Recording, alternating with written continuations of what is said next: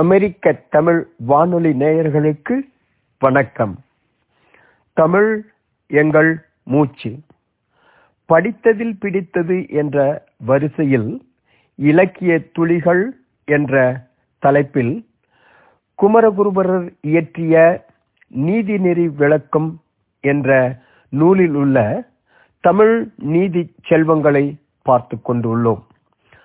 அந்த வகையில் இன்று நாம் பார்க்க இருப்பது கருமமே கண்ணாயினார் இயல்பு யாவை என்பது பற்றிதான். தூண்டில்காரனுக்கு எப்போதும் கண் தக்கை மேலே என்பது ஒரு பழமொழி. ஏனென்றால் மிதந்து கொண்டிருக்கும் அந்த தக்கை தண்ணீரில் உள்ளே சென்றுவிட்டால் உடனடியாக தூண்டிலை இழுத்து மீனை பிடிக்க வேண்டும் அல்லவா? அதற்காகத்தானே ஓடு மீன் ஓட உரு மீன் வருமளவு கொக்கு அசையாமல் இருப்பது போல் அவரும் அமர்ந்துள்ளார்.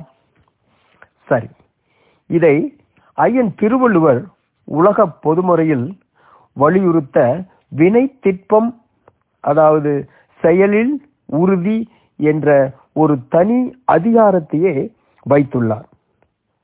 வினை திட்பம் என்பது ஒருவரின் மனத்திட்பம். இதைத்தான் ஐயன் குறள் 661 சொல்லுகிறார். வினை திட்பம் என்பது ஒருவர் மனத்திட்பம், மற்றைய எல்லாம் பிற. அதாவது ஒரு செயலை வெற்றிகரமாக செய்து முடிக்க ஏற்ற உறுதி என்று சொல்லப்படுவது அச்செயலை செய்பவருடைய மன உறுதியே ஆகும். மற்றவையெல்லாம் சிறந்த வலிமைகளாக ஆகாது என்கிறார் ஐயன் திருவள்ளுவர். இதைத்தான் குமரகுருபரர் நீதிநெறி விளக்கத்தில் அழகாக சொல்லுகின்றார். அந்த பாடல் நாம் பள்ளியில் கேட்டிருக்கலாம் அல்லது பிறர் சொல்ல கேள்விப்பட்டிருக்கலாம்.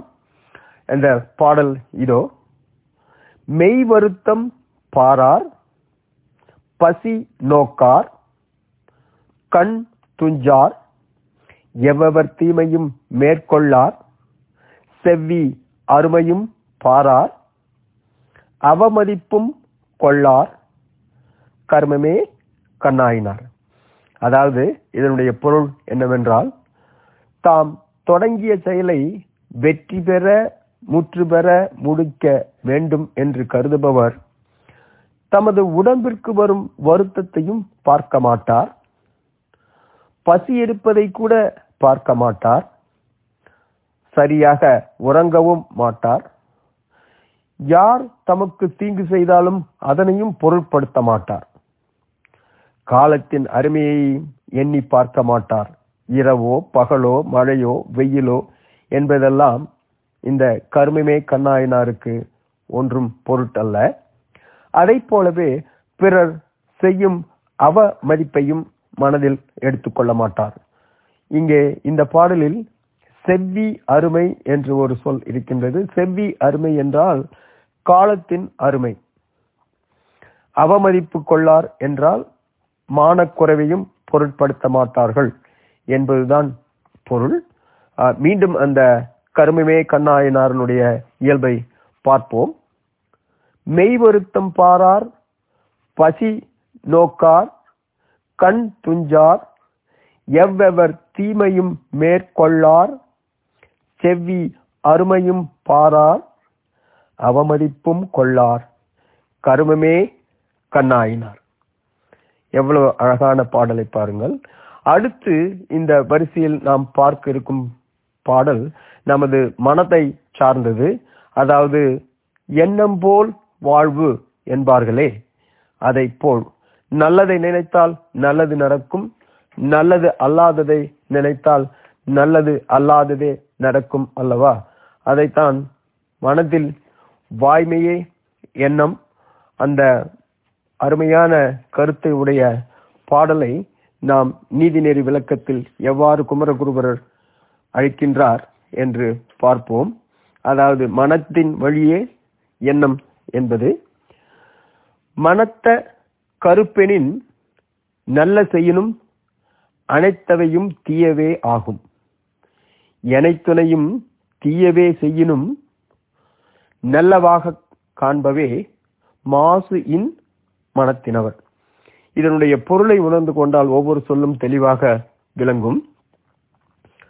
ஒருவருக்கு மற்றொரு மீது தம் மனத்தில் ஏதாவது கோபம் இருக்குமானால் அந்த நண்பர் அவர் நன்மைகளையே அவருக்கு செய்தாலும் கூட அவை யாவும் குறையாகவும் பொல்லாதனவும் போலவே தோன்றும். ஆனால் குற்றமில்லாத மனத்தினை உடையவர் ஒருவர் தமக்கு எவ்வளவு தீமையையே செய்தாலும் கூட அவை யாவும் நல்லனவாகவே எண்ணிக்கொள்வார்கள் என்பது இந்த பாடலின் பொருள். இங்கே கருப்பு என்ற சொல் ஒன்று இருக்கின்றது. அதனுடைய பொருள், கருப்பு என்றால் கோபம், மாசு என்றால் நம் அனைவருக்கும் தெரியும் குற்றம். ஆகவே இந்த பாடலை இன்னொரு முறை பார்ப்போம்.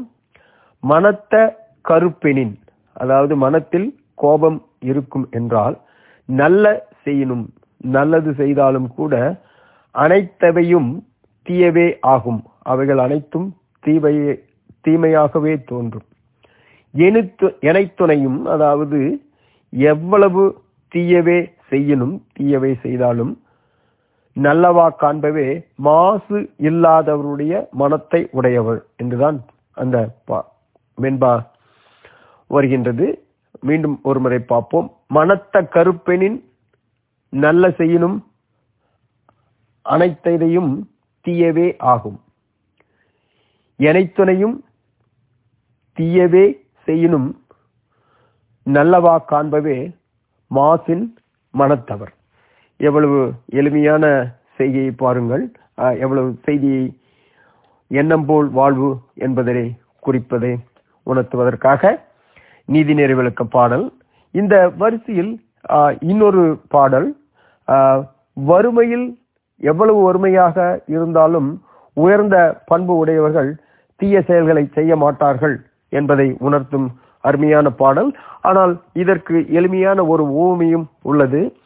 நாம் அனைவரும் கேட்டிருப்போம், புலி பசித்தாலும் புல்லை தின்னாது என்று.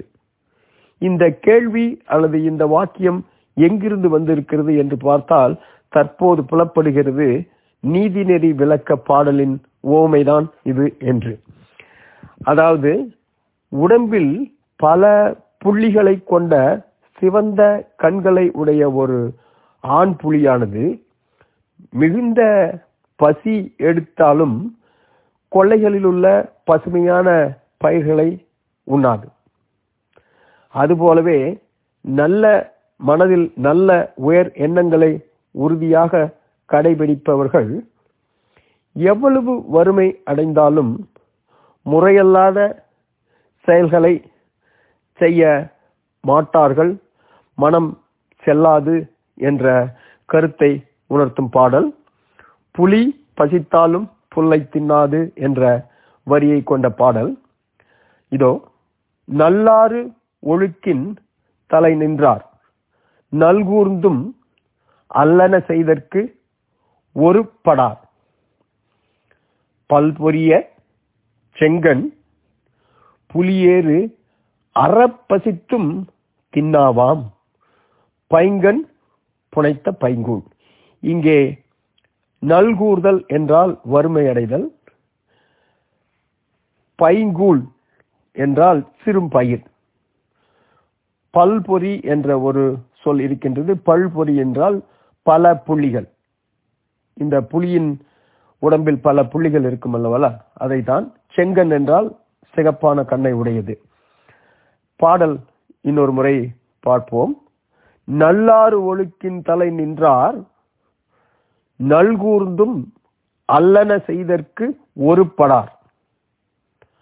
ஒரு படார் என்றால் அதற்கு அனுமதி வழங்க மாட்டார்கள், சம்மதியும் மாட்டார்கள். பல்பொரிய செங்கன் புலியேறு அறப்பசித்தும் தின்னாவாம் பைங்கன் புனைத்த பைங்கூழ். எவ்வளவு அருமையான ஊமையோட இந்த பாடல் விளங்குகிறது பாருங்கள். என்ன அமெரிக்க தமிழ் வானொலி நேயர்களே, இன்று குமரகுருபரரின் நீதிநெறி விளக்க பாடல்களில் தெரிந்தெடுக்கவற்றை பார்த்தோம். இன்னொரு முறை, இன்னொரு தருணத்தில் இன்னும் சில தமிழ் நீதி செல்வங்களை பார்ப்போம். அமெரிக்க தமிழ் வானொலி நேயர்களே, தமிழ் எங்கள் மூச்சு.